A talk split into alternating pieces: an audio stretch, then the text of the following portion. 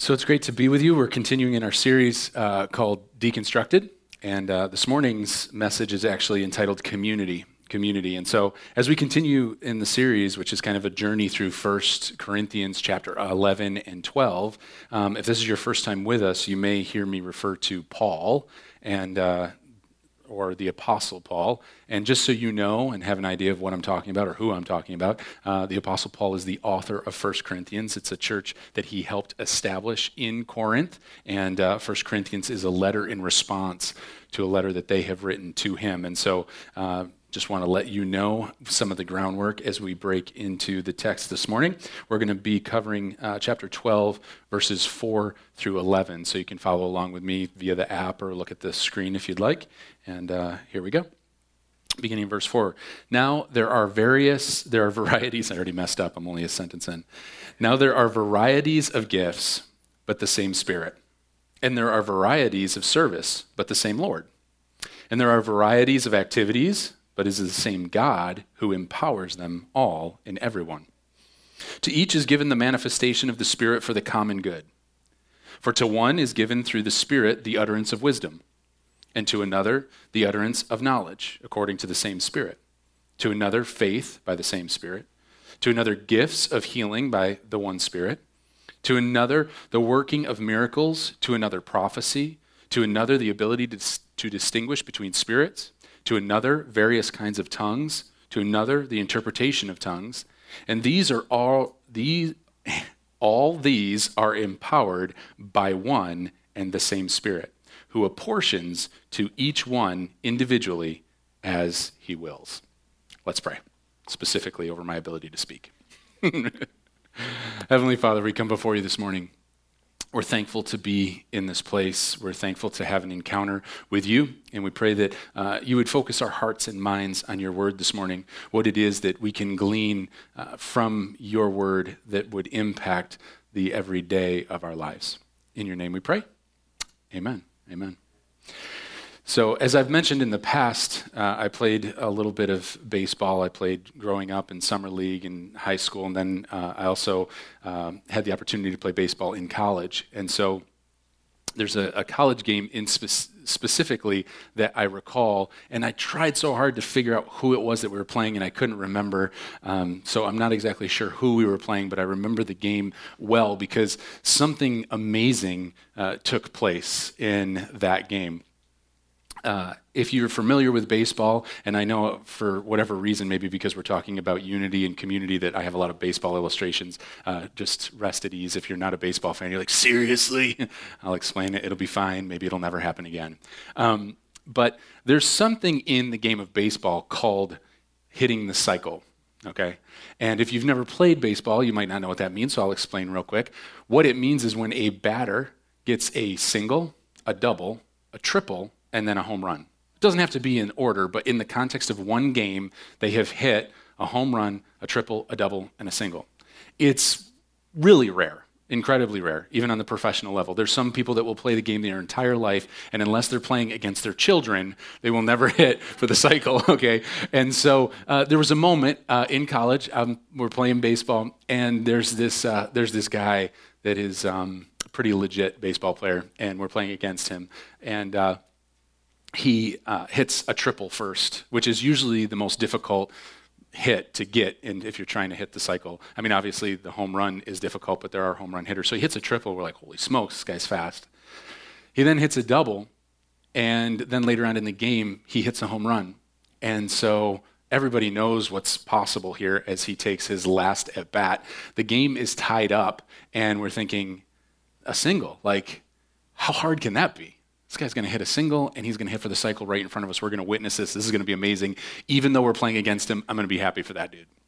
And so I'm playing out in center field, and a uh, couple pitches go, and all of a sudden this guy leans into one crack, hits it into right field, and he goes running down first base. It bounces off the wall, and I'm thinking, who's going to be like he's going to be upset that he hit a double you know what i mean like and so we're we're trying to get the ball in the right fielder picks up the ball turns around and throws to second and we see something so confusing the guy has stayed at first base his team is yelling at him, the coach is freaking out, and he is just happy as can be because he hit for the cycle.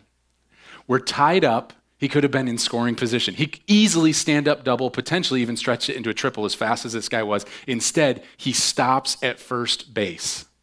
Unbelievable. Absolutely unbelievable. One of the most selfish things I've ever witnessed in a team sport. Just standing on first base, like, I did it. I'm pretty awesome. Like, no, I'm not so happy for you.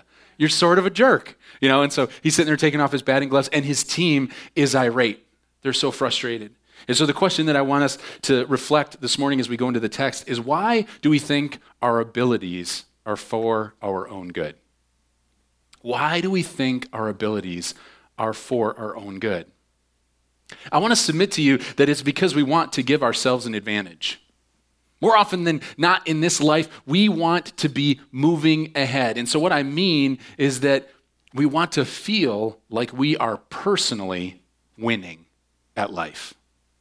That we're personally winning at life. So much so that some of us will do just about anything to be perceived as winning, even when we feel like we're losing.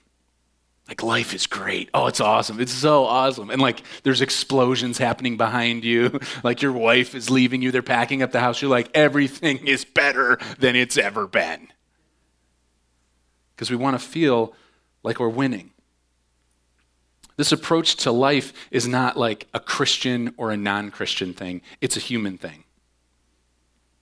Here's the reality in our life today, social media has literally poured gas on this competitive nature that we deal with. It's like this incredible, weird fire burning in social media where all of a sudden people are like taking snapshots of their fakest life ever. You know, I was recently out to dinner with my family and I sat to kind of reserve the table. And as I'm sitting to reserve the table, I look out in the restaurant and there's three teenage girls that are sitting in a booth. And there's uh, one girl who literally has her phone on, the flashlight is on, and she's shining it while the other girl is trying to take a selfie. But she has her hand out like this, but the girl across the table is actually the one taking the picture. I was like, wait, what? Like a fake selfie? right? Because like I can't get far enough away, so I need you to take the picture. But I'm to put my arm up like this, so it looks like I have a go-go gadget arm. Huh, go-go gadget. Yeah, so I don't know why I'm saying that recently, but I am. Uh, so if you're not old enough to understand it, look it up.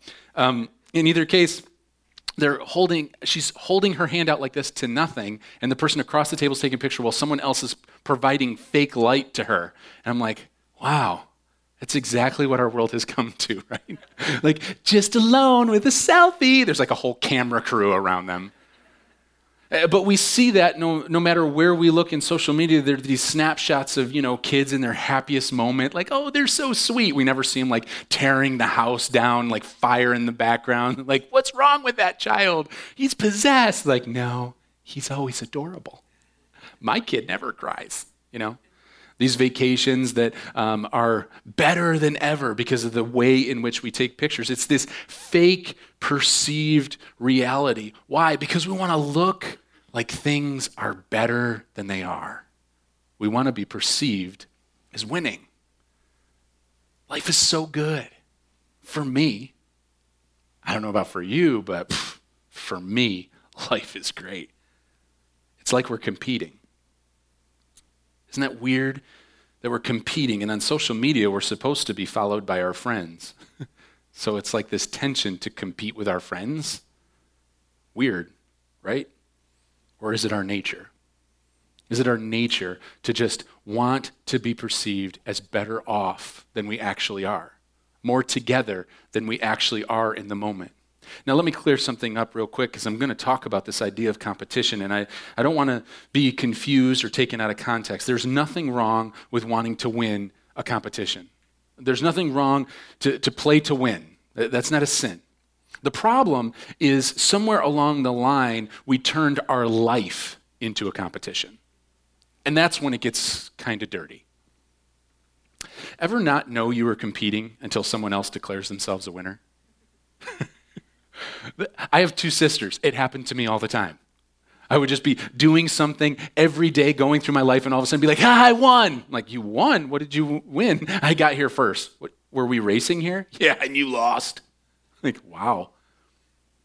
It's weird because I, I, think there's that push in our society where maybe some of us aren't even aware that we're a part of some type of weird competition until our friend or our neighbor or our family member declares themselves a winner in some facet of life. Or they imply that they're a winner based on their social media post. And all of a sudden you're like, wait, am I competing? We get drawn into this game of competition and it's exhausting. And we know it's a problem. We know it's a problem not only within the church, but even outside of the church because society has tried to address it. They've tried to address it in the most unique ways. Uh, one of the ways that I'll just mention real quick is that they no longer keep score at sporting events. Listen, this competition thing, it's getting out of hand. Let's not keep score. That'll solve it. The problem is the kids keep score, right? If you've ever been to one of these games, they run up and they will tell you the score. Like they'll come and be like, oh, we lost. I'm like, uh, no, bud, I don't think there's a winner or loser. Like, they got five and we got two. They won. Like, well, we're not keeping scores. Like, I was. It's not that hard. Anybody that runs across that plate is a point. Like, yeah, that's true. That's true, right? But because we think in society, we see that there's this competition problem where people feel bad when they're losers and people feel good when they're winners. So, can we just create a system where everyone wins? Where we diminish this sense of competition. Now, I'm not saying that that's wrong or that it's right. I don't want to get into the argument. All I'm saying is it's obvious enough to even society to where they're trying to address the problem of competing. The ironic thing is, while these games are going on, the parents are on the sideline competing. They're not competing in a game, but they're competing over the perception of their kids.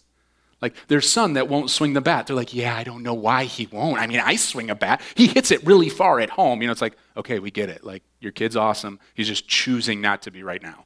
You know, like, who cares? He's a kid. Just let him play the game. No, no, no. I have to. Why? Because my reputation's at stake. I want to be perceived as winning. I want to be perceived as important, as, as, as a quality parent, as a quality parent coach. I'm not sure what the expectation is, but in either case, there's this need to explain hey, everything's okay.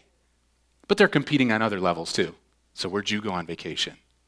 Oh, yeah, I went to Barbados. But it's just because the private jet wasn't gassed up. And so you know, you're like, what? And so they're talking about vacations. They're competing about vacations. They're competing about their stuff. They're on the sidelines there to support their kids, and yet they're competing with one another. Some are even competing on who can be perceived as caring the least. That's funny too. Oh, I don't care. I don't even care. Uh, your son, he's, he's laying on the ground crying. Yeah, no, it's fine. It's fine. Yeah, he does that sometimes. I don't even care. And like, uh, I think you might care because he's terrible. And like, no, no, we're good. We're good. He's like, all right, well, now he's riding another child across the outfield. Like, okay, I care about that a little, you know? It's weird the way there's this tension, this tension of, of competition, because the outflow of competition is pride or envy. Hear that this morning. The outflow of competition is either pride or envy. You're either prideful because you won. Look at how good I am. This is amazing. Or your kid wins, which we won't even get into that. But this pride that puffs up, or this envy of, oh, could have tried harder. Maybe there's a reason that I can point to someone else. I'm a victim. I'm a victim of society. I'm a victim of unfairness. I'm a victim. So I'm so envious of what they have that I don't have. Corinth was a hotbed of competition. Athletic games, second to only the Olympics. Competitions of rhetoric, the arts. Once again, we see the Roman culture infiltrating the church of Corinth. Internally, the church members are literally competing in the areas of spirituality. It was running rampant, and that's what Paul is addressing here. They're literally competing for levels of spirituality to be perceived as more spiritual than the other. And the outflow of competition, like I've said already, is either pride or envy. And so when you put spirituality into the mix, we have spiritual pride or spiritual envy. Isn't that interesting? Spiritual pride, spiritual envy when it comes to the giftedness of people. Look how gifted I am. Look how gifted they are. If only I was better at that. And Paul is addressing this issue in the text by reminding the church of Corinth that they are a community of believers that should function in unity, not competition. A community of people that should function in unity and not competition. Once again, a paradigm shift where the gospel changes the culture. He's saying we can be different and still unified. Unity and diversity. The world tries it, society tries it. It never fleshes out well. We're unified even though we're different. Like, I kind of hate that guy. Shh, we're unified, but different. Because in our flesh, we're still competing. At the core of who we are as human beings, there's a level of competition, a level that wants us to be winning a little bit more than the other. So, verse 4, something interesting happens here that uh, I'm going to focus on, but I'm going to emphasize one word that I'm going to circle back to. Now, there are varieties of gifts, but the same Spirit. Same is what I'm going to come back to. So I want you to hear that as we read it. Now, there are varieties of gifts, but the same Spirit. So, different gifts unified by the Holy Spirit. We have different gifts unified, differences, but unity. Verse 5. And there are varieties of service, but the same Lord. Different ways of serving, but unified by serving Jesus. So we have diversity, but we're unified. Verse 6 And there are varieties of activities, but it is the same God who empowers them all in everyone. Different varieties. If you look at that word varieties in the original Greek, it means this it means apportioning, spreading, or act of distributing. Distributing. I said that weird act of distributing. So we've got apportioning, spreading, or act of distributing. So, what the text is, is really saying here is not varieties of activities, it's saying a, a distribution, a spreading out of activities, but unified by God the Father who empowers. And the word empowers actually means to cause to function. So, God distributes it and then He causes it to function. We'll come back around, but there, there should be a clear reality check of what it is that we can have pride or envy over, right? When God is the one who distributes it and then he empowers it. Now, the same. We hear the same Spirit, the same Lord, the same God. Same. This Greek word same means not just like, oh, yeah, it's the same. Like we would say same and we m- might mean similar in the word same. But it literally means pertaining to that which is identical to something else. So the Holy Spirit is the same, identical as Jesus Christ, which is the same, identical to God the Father. What we're looking at really is the foundation for Trinitarian theology. What Paul is laying out here is saying, listen, God the Father, the Son, and the Holy Spirit is one. They're the same. And yet they have different functions, identical and yet fulfilling different functions, unified and diverse. It's a picture of biblical community. You see, God Himself is a picture of biblical community. If God is one, there can't be competition. Like, it's simply impossible. Not, it doesn't make sense. It's literally impossible to compete against yourself. In biblical community, competition is impossible because we are one body. We are one. So, how is it if we're one that we would compete? Verse 7 says, To each is given the manifestation of the Spirit for the common good. The common good. These are corporate gifts, and we'll talk more about them in the weeks ahead and even in verse in chapter 14. We're talking about the, these corporate gifts, not for personal benefit or personal edification, but for the corporate good. for the good of the body. And so, if for our corporate good, then envy makes no sense because we're all winning. When we're functioning at our best, we all win. Verse 11 kind of closes this pericope and it says this it says, All these are empowered by one and the same Spirit who apportions to each one individually as he wills. If God empowers and apportions or distributes, then we can't have pride because we aren't the source of our giftings. We aren't the source of what it is we contribute to the body. If we're our own source, then it makes a lot of sense to feel like, hey, I'm falling short. If we're the ones that muster it up, then it makes real sense to be like, hey, I'm pretty special. But if it's God who distributes those things and it's God who then empowers them, if, it, if He's the one that causes it to function, then where can we claim pride? It's not possible. And at face value, if we look at the text and we just read it through, we say, we kind of don't have this issue. Like Corinth was extremely diverse. And it was this hotbed of, of confusion and, um, and disorder, which we'll get to. We don't have a lot of that in our church today, thank God. But what it is that Paul is addressing is an outflow of a core root issue. And so I want to look beneath the text and realize that as much as this expresses itself in the areas of corporate giftings, the root issue is this idea of competing against self, this idea of fractured community. We all do it. We all compete. We want to move ourselves forward. So, is it easy enough to just say, we shouldn't? Listen, muster up the fake, I'm so happy for you, brother, sister. What a blessing. Which, by the way, if you talk like that, I'm probably going to laugh at you. But in either case, like this, this fake mustering up of like, oh, your life is so good. oh, let's not talk about mine. You know?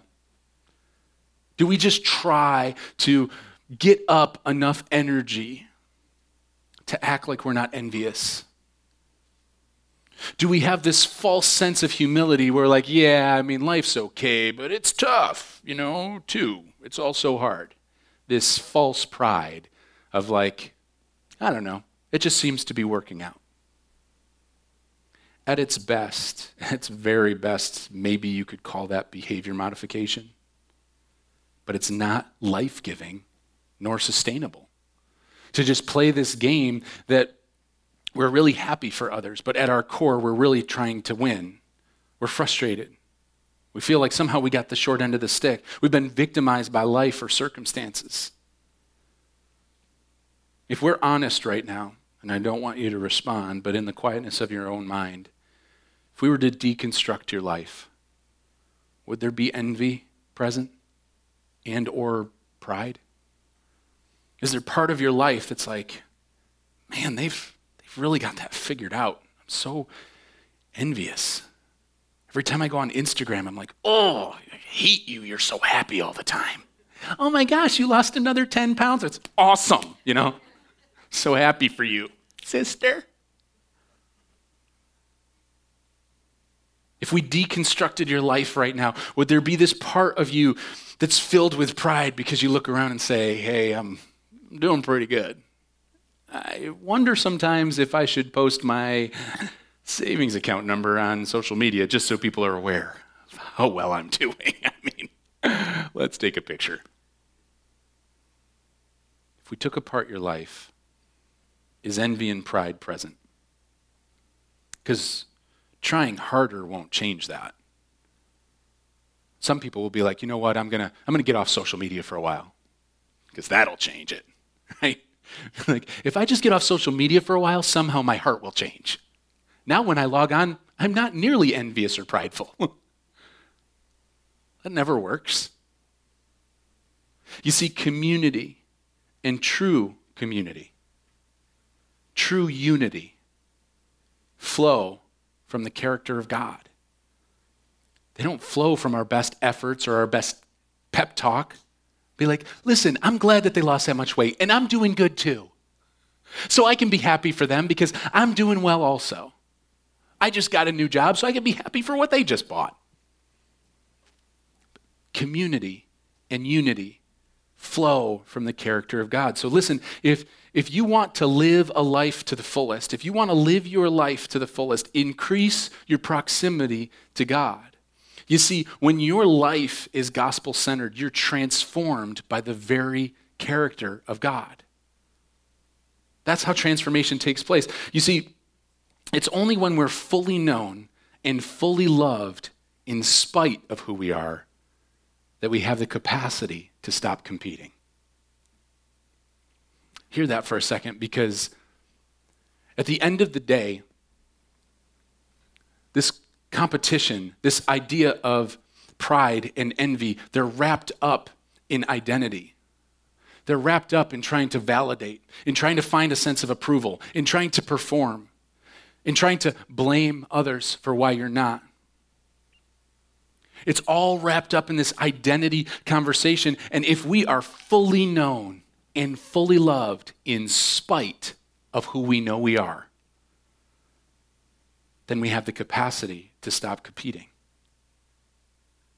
That's not something you can do on your own. The gospel wins us when we hear the good news that because of what Jesus has done, we, in our brokenness, can be a child of the living God. It's that, that moment where we decide to allow the Lord to, to be the, the leader of our lives, where we step off the throne of our own life and say, you know what, I'm tired, I'm exhausted of competing. I want to find my identity in you. You love me, you forgive me. I want to walk as a child of the living God, free from the burden of this fractured identity. But the story doesn't stop there, or it shouldn't. You see, because the gospel grows us by transforming us daily. It's this ongoing sanctification process that empowers us to, to not hold the brokenness of others against them. You see, the gospel transforms us on the front end where it says, even though I know I am broken, God, who knows my brokenness, loves me in spite of that. And so I can be known as a child of God. And that ongoing sanctification process is what provides us the ability to look at others and say, and because of that, I'm not holding your brokenness against you. Because of who God is in me. Because of what the Lord has done in my life. It's in the midst of that gospel centered community that God empowers corporate gifts. So, when you deconstruct a life centered on the gospel, one of the pieces of a life that, that is torn apart with the gospel in the center is biblical community. It's one of the outflows of a life centered on God. It's not because of our best effort, it's because that God Himself functions in community. Father, Son, and Holy Spirit, diverse and unified, functioning in community. It's our proximity to Him that transforms our heart and mind. And so we have to reflect as to what it is that it requires of us today. If we have this core issue, if we consider this morning that at our core we have the capacity to be incredibly envious or to be incredibly prideful given the circumstances. What do we have to do in light of the text?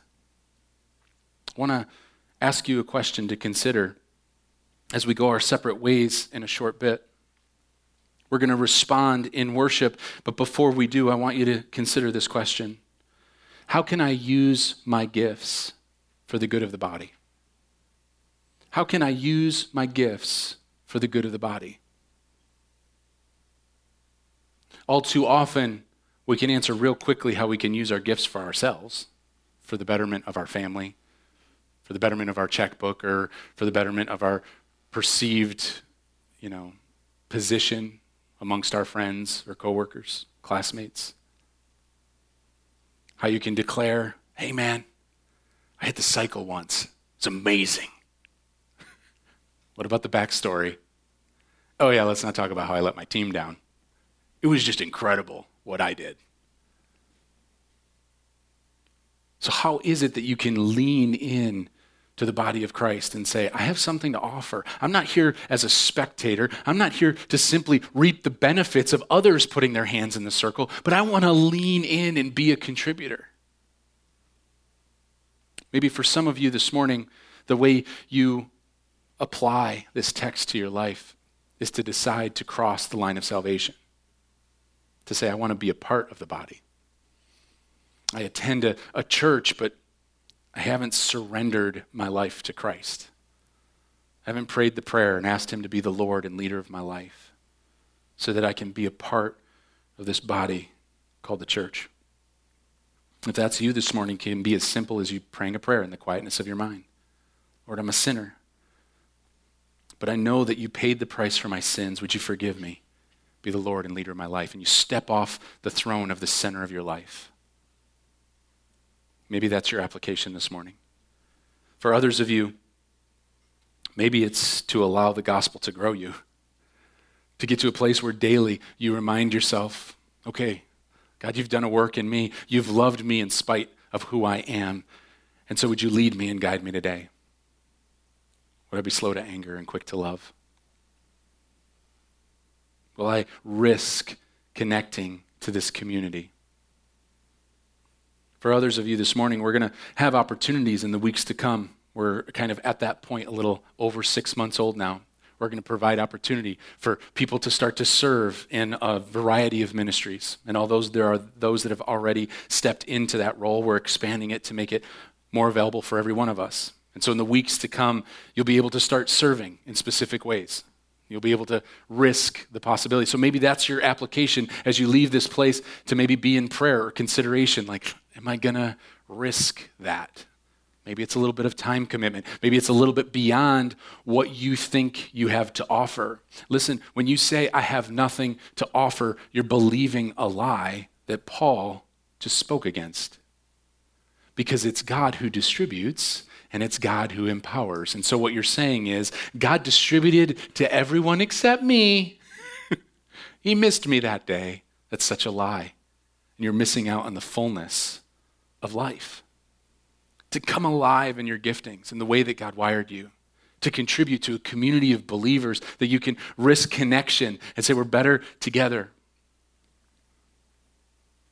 For others of us, it might be connection to a small group, which is something else that's going to be kicking off shortly as we move into the months ahead. There's a lot of things on the docket as we start to grow into a full fledged church. and so maybe there's that possibility say, will I risk being in community? Am I, am I willing to be vulnerable maybe on some level where I sit around a circle with a bunch of people that are also imperfect and declare what's obvious? I'm not perfect either. I don't know what your application is this morning. Maybe it's to welcome others. If you're in that place where you say, listen, I'm already serving. I'm, I can not wait to get connected to a group. I'm, I've given my life to the Lord. All those things, yes and amen. Woohoo! What are you doing to invite others to this community? Maybe for you, the application is missional. To say, hey, Easter's coming up. More than ever, people are willing to check a church out. Maybe that's your application this morning. I don't pretend to know, but I know that there's something that the text requires of every single one of us. So let's bow our heads, close our eyes for a moment, and consider what it is that Jesus is asking us. What is it that you're requiring of us this morning, of me? Lord, would you search my heart? Is it to cross that line of salvation? Say, hey, God, if you're real, if you are real, I want to welcome you into my life. If you prayed that prayer this morning, I'd love to talk to you afterwards. Talk to you about what your next steps are. For everyone else in the room this morning, allow the, this moment of reflection to provide margin for you to consider what it is that the Lord's asking you to do to live beyond yourself, to not focus on what your accomplishment might be or the busyness of your life, but to instead say, I want to come fully alive in a community. The ironic part is, we gain our lives by losing it, right? That's what Scripture says. So when you risk deeper involvement, you might perceive as inconvenience, the outflow is fulfillment. You win. You win when you decide that winning isn't important. It's amazing. The gospel just flips everything upside down. The weak would become strong. The last is first. If you choose to surrender your life, that you actually win it significant ways.